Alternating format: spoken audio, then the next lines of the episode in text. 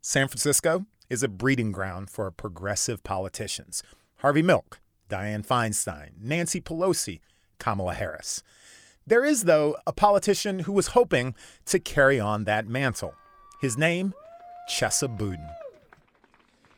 This was never about one vote count. It was never about one election night party. This is a movement, not a moment in history. Chesa Boudin is the soon to be former San Francisco district attorney. Boudin lost his job last week after voters overwhelmingly turned him out of office in a special recall election. This recall of DA Boudin started the day that voters put him in office. That's Jessica Brand. She's a political consultant who focuses on the criminal justice system through her organization, the Wren Collective. She's worked with progressive candidates around the country, and few places are more linked to progressive causes than San Francisco, a city that, as of late, has come under the spotlight for homelessness and crime, two of the issues that propelled Boudin's loss. People are afraid. People's lives have been destabilized, people's lives are upended. I think that's a really, really important factor in that city. And so you have a lot of people who are already have anxiety and um, and they have anger at their government because policies have been ineffective and they've been looking for an outlet for that anger. The San Francisco district attorney race became the target for much of the city's anger. Chesa Boudin's opposition was backed by big money from Silicon Valley, and his opponents were able to pin the city's current homelessness problem and a perception of crime increasing on the incumbent DA. Now, progressives are worried that Boudin's defeat could spell trouble for other DAs across the country. Many of them came into office in 2015, promising to use their powers to combat mass incarceration and reform the criminal justice system. Today on the show, is the defeat of the San Francisco district attorney a harbinger of doom for other progressive DAs across the country? I'm Sonari Glinton in for Mary Harris. You're listening to What Next? Stick around.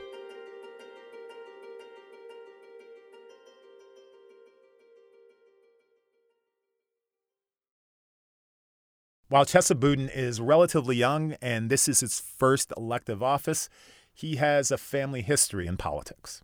So D.A. Boudin, um, you know, is, is sort of well known, I think, in leftist circles because his parents were very, very famous members of um, the Weather Underground, and they went to prison when he was a young child. And so he was raised in Chicago by friends of his parents, by very, you know, very famous intellectuals on the leftist side. Um, but he, you know, really spent his life thinking and learning about the impact of the criminal legal system on families um, and also the harm that can be caused uh, to other people by people who you know hurt other people and i think that's one of the things that makes D.A. Boudin a really really interesting leader is he sort of has grappled with this from both sides of the equation he gets elected to a very slim margin a few years ago. Tell me what are the issues that get him over the hump in uh, San Francisco? Yeah, well, this is, I think, really important. Um, San Francisco has what's called ranked choice voting, right? So it's different than, you know, you pick one candidate or the other candidate, right? Um, so while I may have picked DA Boudin, for example, as my second choice. If my first choice didn't get enough votes, they get kicked off the ballot, and then all of a sudden my first choice vote goes to DA Boudin. It's kind of a confusing system, but what it meant was that actually during the recall, uh, D.A. Boudin actually got 10,000 more votes or so than he did when he was actually elected. So that set up a system where he could be recalled a lot more easily, I think, than in a normal electoral state. What were his main agenda items coming in? I think the biggest one for him was police accountability. Um, you know, in San Francisco, there really hadn't been police officers who had been prosecuted for causing harm. And he promised he was going to change that, and he did. He did hold officers accountable. He brought cases that really, by the way, drew the ire of the police union and the San Francisco Police Department, which is played a role in this recall process. So, but I think that is was very popular. It still is very popular in San Francisco, right? By the way, people in San Francisco still say they support criminal justice reform and police accountability. Um, he promised to really take a look at long sentences, right?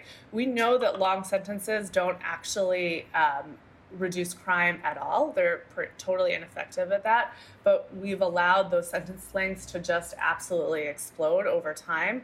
And he promised to really take a look and reduce those so people weren't basically dying in prison. That was a big part of his platform. The end of the use of money bail was something that he promised to try to implement.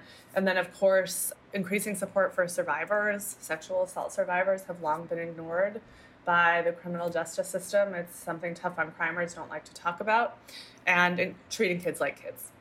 When we, we talk about what a, a district attorney does, they, they essentially prosecute crimes. They don't arrest people, right? They help me understand what role the the DA's office in San Francisco has in say what could it do potentially crime wise and homelessness wise. Uh, not a whole lot, um, I think, is the answer to that. You know, the district attorney's office handles cases after they happen, right? And so there's no prevention mechanism in these cases. Now, there are some things DAs do, right? A case might come in, you might offer what's called a diversion program to address the root causes of a crime. So you might say, like, I'll dismiss your case if you go through drug treatment program. But you know that's a that's a small effect that the DA's office can have on those issues, right? These problems are so big, they're so systemic. You need public health policy, and that is not at all within the purview of the DA. Now there are many other social issues out of reach as well. There is no question that homelessness is out of control in San Francisco. That is the worst for the unhoused population, right? But we're not very good at having empathy for the unhoused population. But it is also it's okay to say this. I think it's anxiety producing, right? When you walk through your neighborhood and you see either needles or big encampments, that should be a solution for the mayor, right? That's who people should be angry at. But what happened here is there was a $7.2 million campaign to equate uh, problems with homelessness with crime that is so in our DNA, in our muscle memory, to think every solution for every problem should be to lock people up when that has never worked. That doesn't solve the housing population, right? You need a supportive housing system, you need to spend the money there. But we that is just into the fabric of how we feel about solutions in our society. And so, if you have that much money, you can take advantage of that. You can get people to target that anger at DA Boudin. So, you had people who didn't like him, who wanted him recalled, and figured out how to sort of prey on people's current anxieties and target that at him. It's going to be really interesting to see how people react to London Breed now, to Mayor Breed, because this is all at her feet now, right? This is now all her problem, and there's no one else to blame. So, let's talk about the people who had the money, who are the primary donors, or where did this money come from? So $7.2 million is a lot of money in a low turnout race. And it was largely funded by Republican donors, right? People who supported Donald Trump um, and continue to support that party. And there's been a lot of pushback on that narrative by people who say, well, San Francisco is a Democratic city. What are you talking about? But in a low turnout election, right, messaging and turnout is so important. So if Republicans are controlling that narrative and what gets into people's mailboxes and what gets on people's TVs, right, you can take advantage of that fear, whether the voters are Democratic or Republican or whoever it is. But the motives of the funders, I think, are really important there. So we see that there's Republican money going into San Francisco, and there's this perception of a worse city. Let's can you help me break down where things actually are better or worse in terms of say homelessness or crime?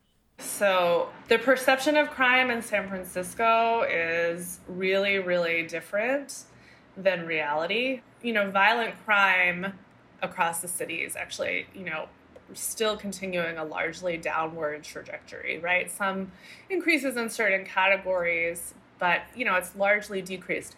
What I want to say about that though is that we talk a lot about crime rates up, down, like that it's like good or bad. Violent crime is a problem always, right? And we should always be concerned about violent crime. And I think it's really telling when people choose to publicly care about it. And it tends to be during elections, but not at a time when we can really do anything about it. So I would just encourage your listeners to look at people who talk about violent crime during an election year and be skeptical about whether they really care about solving it.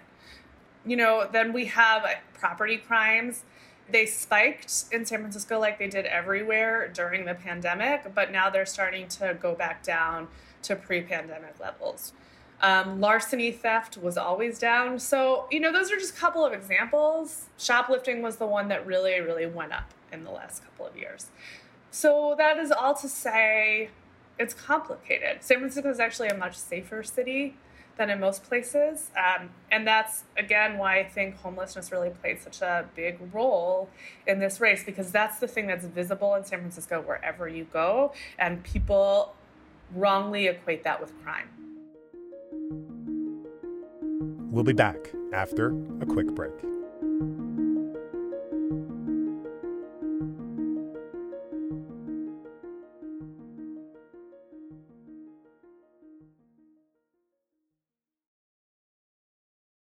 Let's then step back to the general world. I mean, I live in Los Angeles. A couple years ago, we had a DA turned out of office for a progressive DA in Chicago. There's uh, Kim Foxx, there's Larry Krasner. These are people who rode in with a mission of, you know, being a DA to help change criminal justice. Now, these politicians are drawing a lot of ire. Is this an anomaly and how how sure these positions as the the years and statistics roll in? We've had a lot of re-elections and we've had a lot of people run unopposed who are reformers. So the big referendum on this, I think, was actually Larry Krasner's race last year. He ran against a very well-funded opponent. Crime in Philadelphia is no joke, right? Homicides are through the roof and violent crime it's complicated, but it's also very bad there. And people are afraid. And the narrative was it's all D.A. Krasner's fault, for which there was no evidence, but that was the message that was pounded at the streets and on television. And D.A. Krasner won his primary by 34 points. And people from the most affected communities overwhelmingly voted for him. So, what does that tell us? One, that it is that someone who believes in a criminal justice reform platform and implements it can get reelected, even when crime is high, and that people who are actually impacted by violence know that the old school policies weren't going to help them and they want change and they want something better for their communities. And I think that was so telling. I mean, Kim Foxx ran against a self funded millionaire, you know, who could fund his campaign with no problem. She won by 14 points. I mean, we're just time and again continuing to see success. So, Sure. What happened in San Francisco feels like a blow, but I think if people thought we were going to elect progressive prosecutors and it was going to be a linear trajectory in the positive direction, have not been paying attention to the history of this country around criminal justice. And so it hurts, but I think overall, um, you know, the line is really, really positive. But I mean, you can look at this that way, but then you can say that this is a pretty, I mean, two years in, in a very, very liberal city you know, after a big loss like this, politicians are not courageous folk. They see this happening in San Francisco, you know, uh, maybe I tiptoe a little more in South Bend or someplace else. I mean, they could do that. I think they do that at their peril because then you just don't have answers for anything, right? I mean, if you are a mealy mouthed Democrat and your only answer to crime to police unaccountability is you know more money for police and schools or oh we're going to kind of do more of the same and we need long prosecutions then you don't look any different than your opponent and how are you going to win D.A. Krasner leaned into what he said he was going to do, and he destroyed his opponent. It just wasn't even close. And yeah, you know, the pundits may not like Foxx, in Cook County, but her constituents love her, right? The voters love her. And so there's a big disconnect, I think, between like what the talking heads politicos would say and what voters actually want. And we don't listen to voters on the left, I think, at our peril. So then what are the lessons for these progressives? What advice would you give to them about carrying the message going forward after this loss?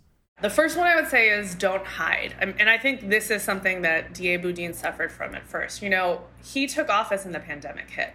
So he could not be out in the community that much, right? There was a deadly virus that was happening. So he wasn't as present of an elected official as he would have been if there had been no COVID. These elected officials need to be back out in the community, reminding people of who they are and what they're doing. And I think when they do that, they're really, really successful. I think, two, is we have to have public health solutions for the problems that we are pushing, even though that's not within the district attorney's purview. But we have to come up with affirmative solutions that we're asking city council or county commissioner or the mayor, right, to be pushing because otherwise you know we look like we're trying to pass the buck and i think that's a, a big mistake so it's unfair that these officials have to take on so much but that's the that's just the reality. Let's go back to San Francisco as we uh, turn the bend. Do some of the policies stick regardless of who comes in? And help me understand the politics of who succeeds uh, DA Boudin.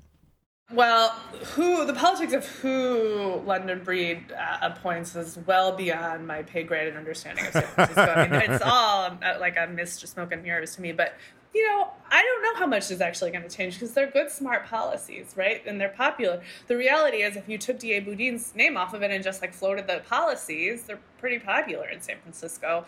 And changing them or not changing them isn't going to change the problem, right? Like you're still going to have the substance use problem, you're still going to have a homelessness problem. So, you know, we'll see how much of it actually changes in this term the night that the results were announced, he said that uh, this was never about one vote. It was never about one election night party. This is a movement, not a moment in history. Do you see it that way? And, and essentially, how do how do other how do other progressives uh, avoid, you know, making that same speech? Yeah, I mean, I for sure see it that way. I, maybe I'm just like a cynic, but I thought we were going to lose a lot more than we've won. Oh, you know, since I've sort of been in this game. I mean, for those of us who have really been in the trenches on criminal justice, I was a public defender for a long time. Like you just lose everything, right? So all this winning is actually shocking to me and I think a really good sign. So yeah, again, one loss is really hard and you know, Chesa was the face of a lot of criminal justice, but he's not the only one, right? There's tons of other people out there all across the country, rural cities fighting this fight and and continue to win. And my advice to survive this is just get out and stick with what you believe in and what you said you would do because people like politicians who keep their promises. People like politicians who can offer real solutions people like politicians who who are committed to fighting for them. What people don't like is a politician who says like times are hard so i'm going to be mealy mouthed and, and change who i am. People can sniff that out in a second. So as you look at the national landscape this has been a movement that has been going on for years. As you say there have been wins. Where do you see say progressive das who have a chance or some who might be in jeopardy? Where are there candidates on the rise, or where are there people who might be in jeopardy? So, I mean, I think the next big race for people to pay attention to is Baltimore City, where Marilyn Mosby, who's been a reformer, is up for reelection. And the two candidates who are opposing her are running like far to the right, right? They're running messaging that could be seen on Tucker Carlson or um, a Donald Trump campaign ad um, to try to scare people and really lie to people about what's happening in that city. So I think that's the next sort of scary, I would say, scary race for reformers. Um, but then, you know, there are some interesting ones that are coming up. There's the Boston DA race, the Suffolk County DA race. Rachael Rollins went and became a U.S. attorney. Um, so that is now an open seat, and I think that race will be really, really interesting. Thank you so much for uh, taking the time to talk to us. Thanks for having me. Jessica Brand is the founder and co director of the Wren Collective, a consulting service that's focused on transforming the criminal justice system. And that's the show. We have a special announcement about an upcoming Slate Live event if you want to get up to date on everything happening on the Supreme Court right now, come to the Bell House in Brooklyn, New York on Thursday, June 23rd. That's when my colleagues from Slate will be unpacking all the news, and there will also be a special live slow burn taping. Head to slate.com slash supreme to get your tickets now. What Next is produced by Elena Schwartz, Carmel Delshad, and Mary Wilson, with help from Anna Rubinova and Sam Kim. We are led by Alicia Montgomery and Joanne Levine. I'm Sonari Glinton. I'll be back in this feed tomorrow. Talk to you then.